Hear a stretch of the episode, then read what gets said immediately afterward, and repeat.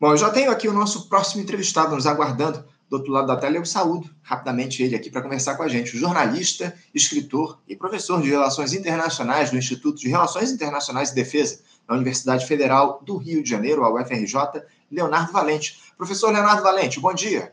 Bom dia, Anderson. Bom dia a todas e todos. Sempre um prazer estar aqui com vocês. Prazer é nosso, Leonardo, contar com a tua participação sempre aqui no nosso Faixa Livre. Obrigado por atender novamente ao nosso chamado, ao nosso convite, para realizarmos aí um diálogo a respeito do tema do momento no Brasil e no mundo, né? Porque o tensionamento em torno desse conflito lá em Gaza, onde o Estado de Israel promove um verdadeiro morticínio de palestinos, ele se amplia a cada hora que passa. Estamos aí, Leonardo, no 25º dia de guerra e o exército de Benjamin Netanyahu intensificou sua ofensiva a Gaza ontem com ataques por terra, céu e mar.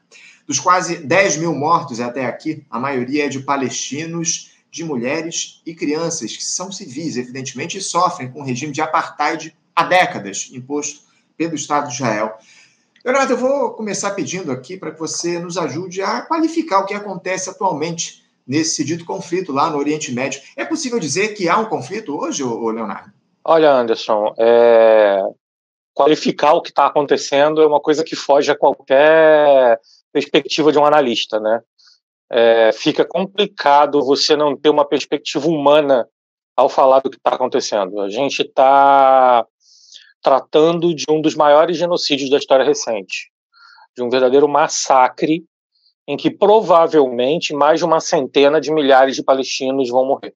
Né? É, pelo menos uma centena de milhares de palestinos, essa é mais ou menos a previsão do que se está se isso se não for maior, a gente tem uma população de cerca de 2 milhões de pessoas em Gaza, pessoas que não conseguem sair, pessoas que estão sendo amontoadas para o sul, estão sendo todas, né, estão sendo obrigadas a sair de suas casas do norte, onde pelo menos mais uma, um milhão de pessoas morava, e é algo que, que realmente não deveria ser admissível numa sociedade contemporânea, numa sociedade internacional contemporânea como a nossa.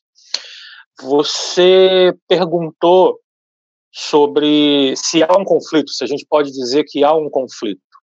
Bom, é, há um conflito, não há a menor dúvida. Não há uma guerra. Né? É, é, não há uma guerra formal.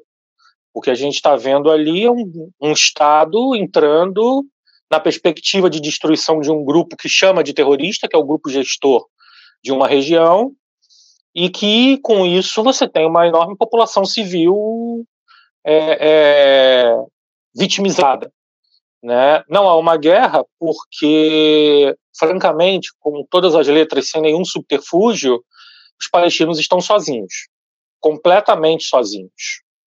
Né? A gente vê uma estridência internacional muito grande, a gente vê uma discursos estridentes, discursos bonitos, inclusive do mundo árabe, só que o mundo árabe está apático tá e está tá agindo conforme seus interesses. Erdogan disse que chegará como a noite, de surpresa como a noite. É, é bonito o discurso, é perigoso, mas é inócuo. Sabemos que isso não vai acontecer, até porque a Turquia, a Turquia está na OTAN, né? Então, a Turquia é membro da OTAN, a Turquia teria que romper os seus laços com a OTAN para in iniciar uma guerra com Israel. O Catar também fez discursos aflorados, o Irã faz discursos aflorados, mas o fato é o seguinte: é, Israel tem um poderio militar muito forte, tem o grande apoio dos Estados Unidos, que veta qualquer tipo de sanção na única esfera multilateral que é capaz de promover essas sanções, que é o Conselho de Segurança, Israel tem 90, pelo menos 90 ogivas nucleares. Não é trivial se meter com Israel e com uma pessoa como Netanyahu que parece que está disposta a tudo, rigorosamente a tudo. Seja por questão geopolítica, seja por desespero interno. Acho que é muito mais por desespero interno, por manutenção da sua própria sobrevivência política, do que propriamente por questões geopolíticas. Né? Mas é um cara que tem na mão 90 ogivas nucleares. É, é, não se brinca com isso.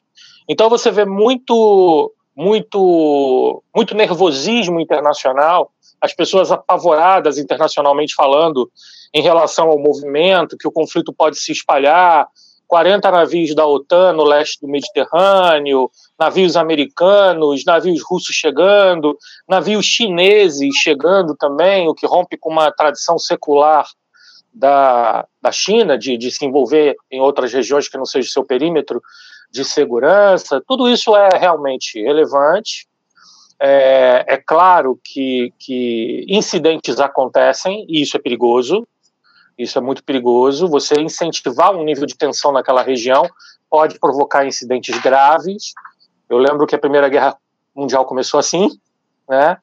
Mas do ponto de vista pragmático, do ponto de vista de analista, de análise, né, é, não há nenhuma intenção de se, de se, de se ampliar esse, esse conflito. A intenção, há uma, uma, um oportunismo das potências, especialmente ocidentais, de com esse nível de tensão aumentar o dólar, aumentar o preço do petróleo, criar é, níveis de tensão regionais que mantenham o afastamento entre aqueles países, porque o, os processos de paz que ali estavam acontecendo e as, unifica, e, e as reaproximações não eram úteis ao Ocidente, eram úteis à China. A estabilidade da região era útil à China, não era útil aos Estados Unidos. aos Estados Unidos interessa agora o confronto, o conflito e a tensão, mas é isso. E ponto. Na prática, os palestinos estão sozinhos.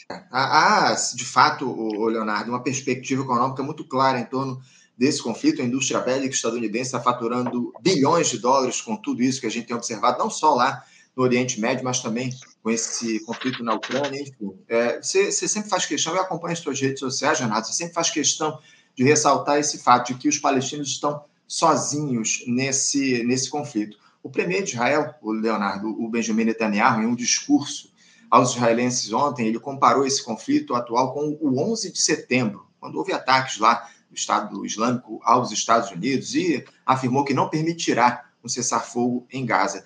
É possível dizer hoje, Leonardo, que o verdadeiro terrorista nesse enredo todo é o Benjamin Netanyahu? E, e o que, é que pode parar esse sujeito? Olha, Anderson, respondendo a sua pergunta de trás para frente, eu acho que para parar o Netanyahu só seria capaz, só teria condições de parar Netanyahu os israelenses de, de, de bom senso, os israelenses é, é, é, mais progressistas, os israelenses que também estão incomodados com Netanyahu, não, que não são poucos. Né? A gente sabe muito bem que há uma crise política em Israel muito séria, há um descontentamento muito sério em relação a Israel. É, o, o, o, o, acontece que o, próprio ataque do Hamas parece que tornou esse cenário mais difícil por enquanto esse cenário político, porque houve uma espécie de constrangimento em relação a movimentos políticos que derrubassem o primeiro-ministro no momento de um conflito, no momento de ataques, como aconteceram. Então, essa. E o Netanyahu soube aproveitar muito bem isso. Ele soube aproveitar muito bem essa situação. E, claro, ele é um radical. Você olhar o discurso dele, ele é, ele é um radical. Ele se tornou radical, ele nem era radical alguns anos atrás, e ele se incorporou politicamente como um radical. Ele hoje é uma pessoa que prega a luta do bem contra o mal, da luz contra as trevas, é, recorre ao Velho Testamento para falar que Israel vencerá, não tem nenhum tipo de escrúpulo em, em deixar claro, ainda na, no, no subtexto, que a proposta agora é acabar com os palestinos, que a ideia é tirar os palestinos, o próximo alvo é a Cisjordânia, nós sabemos disso, né? É, então, assim, porque o ambiente internacional não tem condições de frear, de frear Benjamin Netanyahu. A ONU está bloqueada. A ONU está completamente bloqueada nesse sentido. Uma proposta da Assembleia Geral é inócua, não quer dizer nada. O que teria alguma chance para se evocar força de segurança contra, contra Netanyahu seria o Conselho de Segurança. E isso nós sabemos que não, não é possível, que isso não vai acontecer. Né? É, e se for aprovado qualquer texto ali, é, será um texto que não vai implicar em Israel, porque os Estados Unidos não vão permitir que nenhum texto implique em qualquer tipo de sanção ou qualquer tipo de violência contra Israel. Ou seja, isso não existe. Agora, com, em relação ao terrorismo, a expressão terrorista, terrorismo, terrorismo é uma expressão muito, muito complexa que foi muito banalizada, né? foi muito banalizada.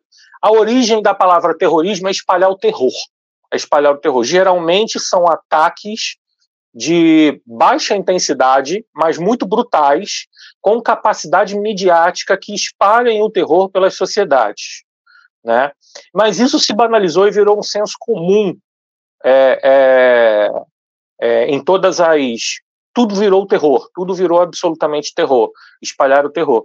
O que, e, e seguindo essa linha, o que eu acho que, o, que Israel está fazendo hoje é um terror de Estado, terrorismo de Estado. Não é um terrorismo de um grupo terrorista, mas, um, sem sombra de dúvida, um terror de Estado. Porque não é possível, não estou aqui justificando o Hamas, não estou aqui dizendo que os ataques que aconteceram também não foram. Aliás, eu acho que eu acredito que o Hamas cometeu erros estratégicos terríveis, porque se o Hamas achava que fosse ganhar apoio possíveis, né, se a ideia era ganhar adesão, é, é, é, é foi um erro terrível e que está custando o sangue do seu próprio povo. Né? E não é possível que essa avaliação não tenha sido feita. Agora, Israel, é, é, o que Israel está promovendo, eu tenho certeza que a história que a história vai ser implacável, porque é de um nível de, de, de atrocidade que, acreditem, nós ainda não sabemos de 10%. É, é, a situação é gravíssima, né, Leonardo? E chega muito pouco aqui a, a, a, nós a partir do que a grande. Aliás, a, os jornalistas têm sido alvo também de violência lá, têm sido alvo dessa guerra, desse conflito que a gente tem observado lá em Gaza. Já tivemos morte aí de, de profissionais de imprensa nesse conflito, enfim. Como eu citei aqui, o Leonardo, Israel já tem realizado incursões por, por terra lá em Gaza, dando início a um novo momento nessa, nesse conflito. Há muitas dúvidas em relação à capacidade do Hamas em se defender desse tipo de ataque. Sabe-se que o exército israelense é um dos mais bem preparados do mundo.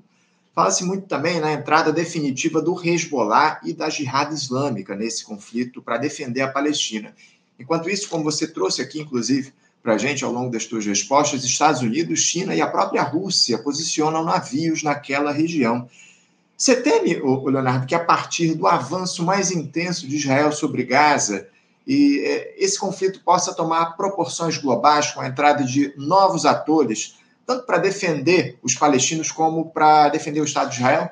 Olha, Anderson, honestamente falando, é claro que analista não tem bola de cristal, né? A gente não, não sabe o que vai acontecer no futuro. O mundo anda tão imprevisível e que, que tudo está sobre a mesa, todas as possibilidades são, são possíveis e acho que quem crava o que pode acontecer, o que vai acontecer, está agindo com uma certa desonestidade intelectual, porque realmente não é possível saber o que vai acontecer. É, a situação é muito complexa, a situação é muito tensa e muito complexa. O que eu posso dizer para você é o seguinte: acho pouco provável, pouco provável que Hezbollah, Jihad Islâmica tem uma outra, uma outra, uma outra dinâmica, mas acho pouco provável que o Hezbollah se engaje de uma forma muito mais efetiva nesse conflito. É, se isso tivesse que acontecer, já teria acontecido. Estão esperando morrer mais quantos? Estão esperando morrer, estão esperando morrer mais quantos palestinos? Metade da população de Gaza?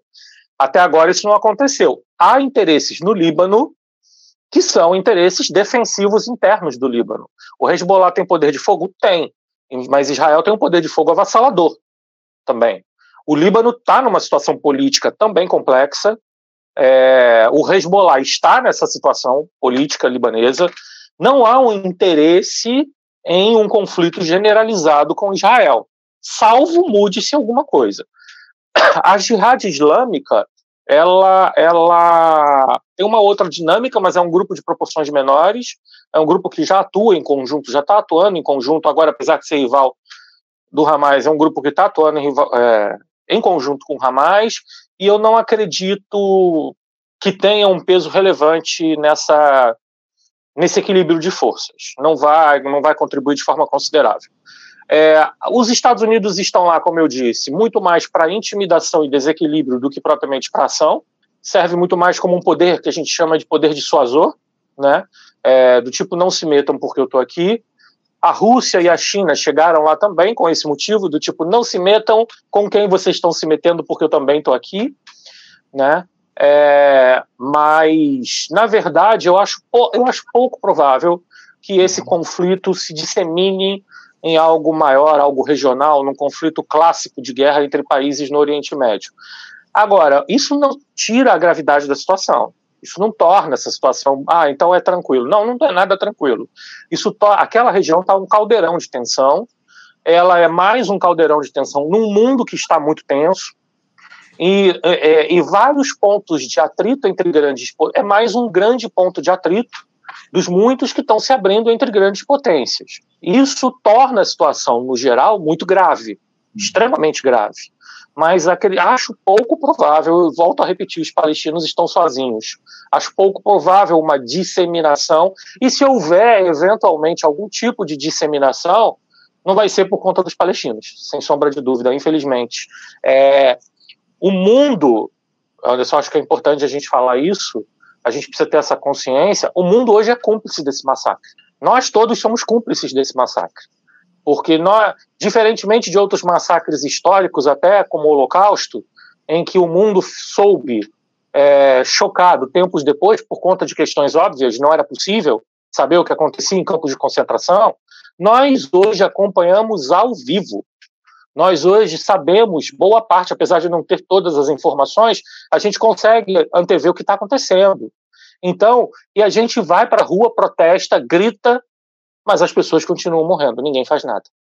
É isso, é isso, ninguém faz nada, muito bem colocado. Nenhum dos atores no, no cenário internacional toma uma iniciativa justamente para defender os palestinos desse massacre que estão sofrendo. Mas o fato é que o Benjamin Netanyahu, é, esse conflito caiu muito bem para o Netanyahu. Você muito bem colocou que ele estava enfraquecido politicamente lá em Israel, havia tentado aí é, intervir em relação ao judiciário do país, reduzir o poder do, judiciário. Havia muitos protestos contra o Benjamin Netanyahu e ele acabou conseguindo, com esse conflito, unificar os, os israelenses em torno dele. A própria, a própria oposição né, se colocou aí é, em coalizão com o governo para defender o Estado de Israel. Agora, o, Leonardo, a posição. A gente falou um pouco sobre a, a questão da ONU, do Conselho de Segurança. A posição do Brasil na presidência do Conselho de Segurança da ONU, Leonardo.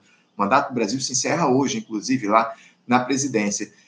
Você é, vê isso, é, essa, esse mandato brasileiro como o mais responsável diante do que pede esse conflito? Porque não se chegou a entendimento algum, nenhuma resolução foi aprovada no Conselho, muito graças à postura de enfrentamento entre Estados Unidos e Rússia, ambos os países aí com poder de veto nesse fórum.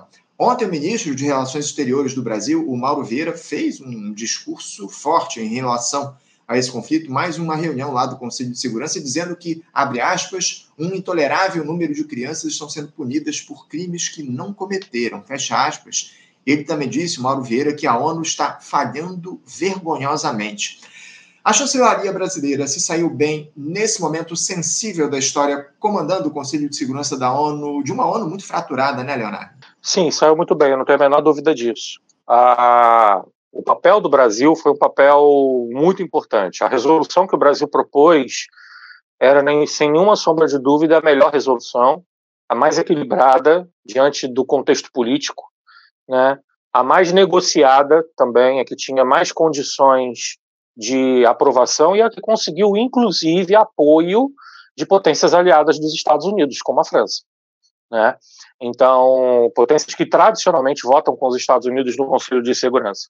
O que acontece aí, Anderson, é uma coisa que pouca gente fala, pouca gente trata, é que essa questão especificamente, ela, a atuação do Brasil, ela extravasa, ela extravasou a questão do Oriente Médio. O Brasil soube fazer o seu papel, o Brasil sabe fazer o seu papel, o Brasil estava muito bem articulado, só que tem uma questão.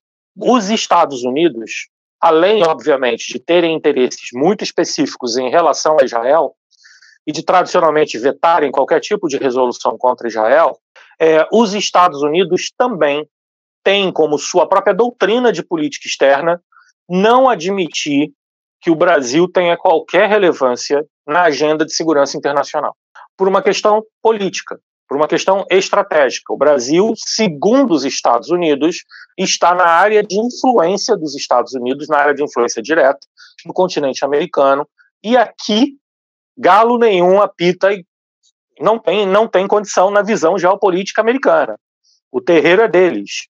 Então, toda e qualquer, toda e qualquer iniciativa de segurança internacional do Brasil, ela, sem sombra de dúvida, vai ser boicotada pelos Estados Unidos. Lembro a vocês a bola nas costas que esse mesmo governo, em outro momento, em outro mandato, levou quando o Brasil tentou é, mediar o acordo nuclear com o Irã, né, que foi literalmente uma bola nas costas. É, o governo brasileiro sabe disso, o governo brasileiro tem essa, essa noção e agiu bem porque forçou a posição a ficar clara. Isso a gente costuma chamar, é, tecnicamente na área, de poder da vergonha, power of shame. Diante da impossibilidade de você reverter a posição de um outro, de um outro ator, você então tá, então eu vou te impor o poder da vergonha. Você vai ter, vai ter um custo em, em em tomar essa ação ou não tomar essa ação. E foi o que aconteceu. Houve um constrangimento muito grande do veto dos Estados Unidos, mas também houve uma exposição. Ficou muito claro sobre a luz, não só o constrangimento da, do, do, do, da posição em relação ao que está acontecendo em Israel, quanto também da animosidade em, em oferecer ao Brasil qualquer tipo de papel na agenda de segurança internacional. É, isso está claro. Então, sim, o papel da a chancelaria brasileira ela está trabalhando muito bem. O Brasil está trabalhando muito bem nessa crise. O Brasil fez o que pode para trazer as pessoas de Israel. O Brasil está fazendo o que pode para trazer as pessoas da da faixa de Gaza. Ali tem uma série de complicações, mas e que não é fácil. É, você tem uma ideia, tem uma casa alugada no sul no sul uhum. de Gaza pelo Brasil. Alugar uma casa em Gaza nessas circunstâncias não é uma coisa fácil. Isso exige uma logística. Tem, logo depois da fronteira, uma base da Embaixada do Brasil no Cairo. Então, tem toda uma, uma, uma estrutura que foi montada, há uma disposição, há uma boa vontade muito grande. Eu acho que o Brasil hoje é um dos países mais eficientemente engajados na resolução tanto da questão dos estrangeiros naquela região de conflito, quanto numa articulação multilateral para a resolução do conflito. Acontece que o sistema multilateral está quebrado. Ele está se mostrando que ele não funciona mais na atual ordem internacional. Ele não tem mais como funcionar. Ele está quebrado. Ele não vai tomar medidas decisórias importantes. Não vai. Então, tudo isso vai ter que ser revisto. O Brasil pode, pode muito, mas não pode tudo. É, eu, eu acho que se faz uma análise bastante interessante em relação a essa ideia de que o sistema internacional está quebrado. A atuação do Brasil, evidentemente, teve muito destaque, especialmente na retirada dos brasileiros lá de Israel, também de Gaza, enfim, como você muito bem colocou, o Brasil alugou uma casa lá no sul de Gaza, justamente próximo da fronteira do Egito, para facilitar a saída dos brasileiros daquele, daquela região. Agora, o, o, Leonardo, a gente sabe bem que, como eu citei aqui, inclusive, o Brasil deixa hoje a presidência do Conselho de Segurança da ONU. A partir de amanhã, quem assume a liderança é a China. Algo pode mudar nesse fórum diante dessa disputa por hegemonia global entre chineses e estadunidenses, com a China assumindo lá o Conselho de Segurança da ONU? Você, você disse que o sistema internacional está quebrado. A China pode, de alguma forma, modificar essa lógica, assumindo lá o Conselho de Segurança da, da ONU provisoriamente? Não, muito pouco provável. A presidência é uma função importante, né, a função que chama as reuniões, mas é uma, é uma instância burocrática, né? É uma instância que tem poder de, de, de, convocar as reuniões. O que a China pode provocar é mais ou menos o que o Brasil provocou de uma forma um pouco maior por conta do seu poder de barganha, que é o poder da vergonha, a partir das reuniões. A China tem um poder de negociação maior com outros atores, mas não com os Estados Unidos. Não há um e não há nem não vejo nenhum interesse dos Estados Unidos em dar à China esse protagonismo também. É, o poder de veto é um poder estabelecido é um poder estabelecido e é um poder que congela praticamente o processo decisório. As cinco potências permanentes do Conselho de Segurança, cada uma tem, tem seu poder de veto, inclusive a própria China. Né? É, aliás, é interessante notar que a proposta americana foi vetada por China e Rússia, né, em conjunto, o que também é um ato relevante, é, é um sinal, uma demonstração. Não vejo muita chance do Conselho de Segurança com a presidência da China chegar a um consenso, chegar a uma norma. É, o que se pode fazer, talvez, né, e que o Brasil certamente também poderia fazer, é uma resolução completamente neutra e inócua. É uma resolução que não, que não, que não imponha sobre Israel nenhum tipo de, de, de sanção, nenhum tipo de. Mas mesmo assim, eu acho muito difícil que, por exemplo, Rússia e a própria China aceitem esse tipo de resolução. Então, o que a gente vê ali é um impasse. É um impasse operacional. O Conselho tenta sobreviver, ele tenta se reunir, tenta, se acor tenta acordar, mas essa, esses acordos são absolutamente. A única coisa para a qual essas reuniões estão servindo são para mostrar que elas não servem. É, são para deixar claro que, não, que é necessário ou se reforma a ordem multilateral, ou talvez o destino da, da ONU seja o mesmo da Liga das Nações. Uhum. É importante dizer isso. É muito bem colocado. Essas reuniões estão servindo para demonstrar de fato a falência é, das relações internacionais, especialmente da Organização das Nações Unidas, a ONU. Ô, ô, Leonardo, eu queria mudar um pouquinho de assunto também, porque a gente está aí há poucos dias do segundo turno das eleições presidenciais lá na Argentina. No próximo dia 19, o Sérgio Massa, que é o candidato governista, e o Javier Milei, o extremista que ouve vozes, né? Eles vão decidir aí quem será o próximo presidente e o atual ministro da Economia, ele vai levando vantagem nas primeiras pesquisas de intenção de voto ainda que o Javier Milei tenha recebido apoio da terceira colocada na disputa, Patrícia Bullrich. Aliás, ao que parece, nós temos aí uma eleição semelhante à que tivemos aqui no Brasil no ano passado, né, Leonardo? Sendo decidida pela rejeição. Ambos os candidatos têm aí mais de 50% da rejeição dos eleitores argentinos, algo muito preocupante. Leonardo, você ainda acredita na ameaça da vitória do Javier Milei, pelo que os números têm evidenciado? O que é que deve definir essa eleição presidencial lá na Argentina? Ela é possível, sim. É... Eu, eu, é interessante, né, Anderson, porque os liberais nunca nos decepcionam no comportamento, né?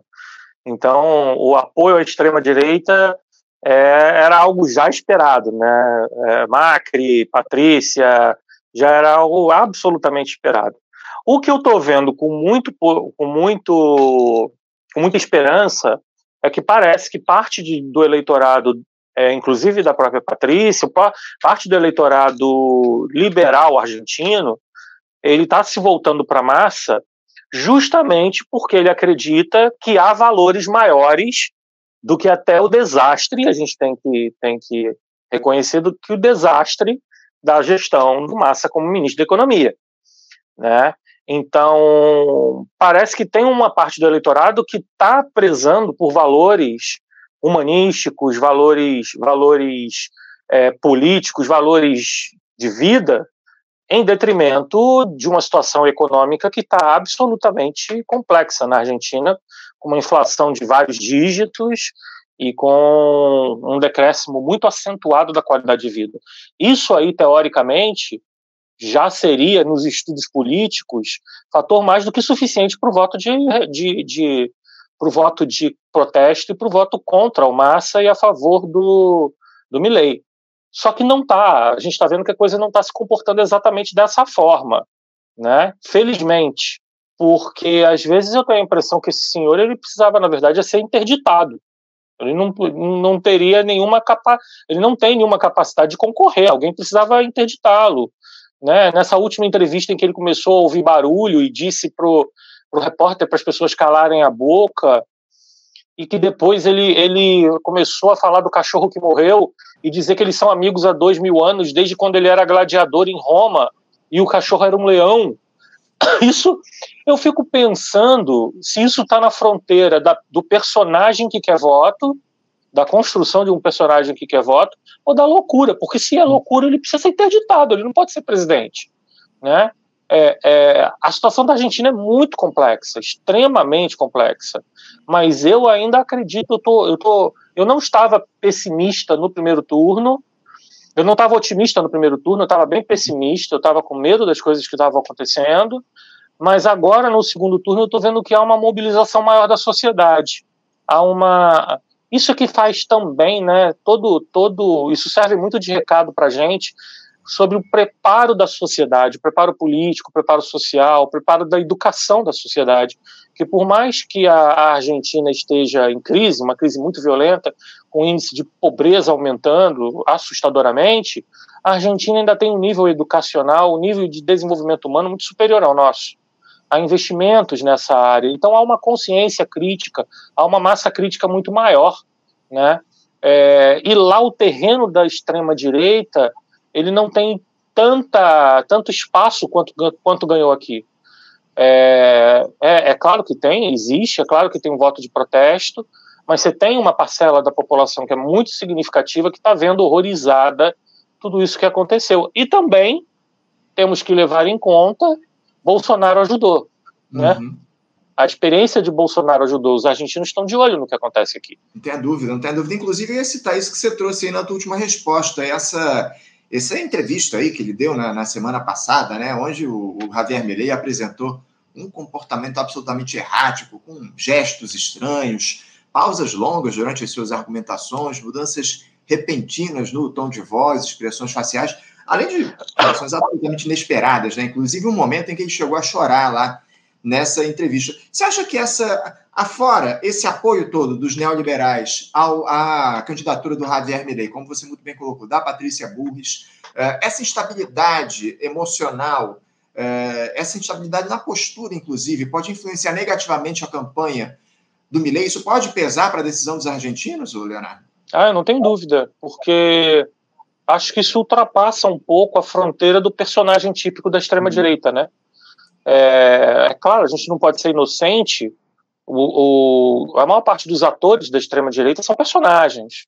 Eles criam discursos, na verdade, muitas vezes até desconectados das suas próprias convicções pessoais, mas criam discursos que eles sabem que vão ganhar adesão, que vão, que vão ter adesão. Então, assim, é, é aqui no Brasil, por exemplo, é, é gente que fazia discurso anti-vacina e que tomava vacina, nós sabemos disso. Né? Coisas, coisas desse tipo. Agora, isso é uma coisa.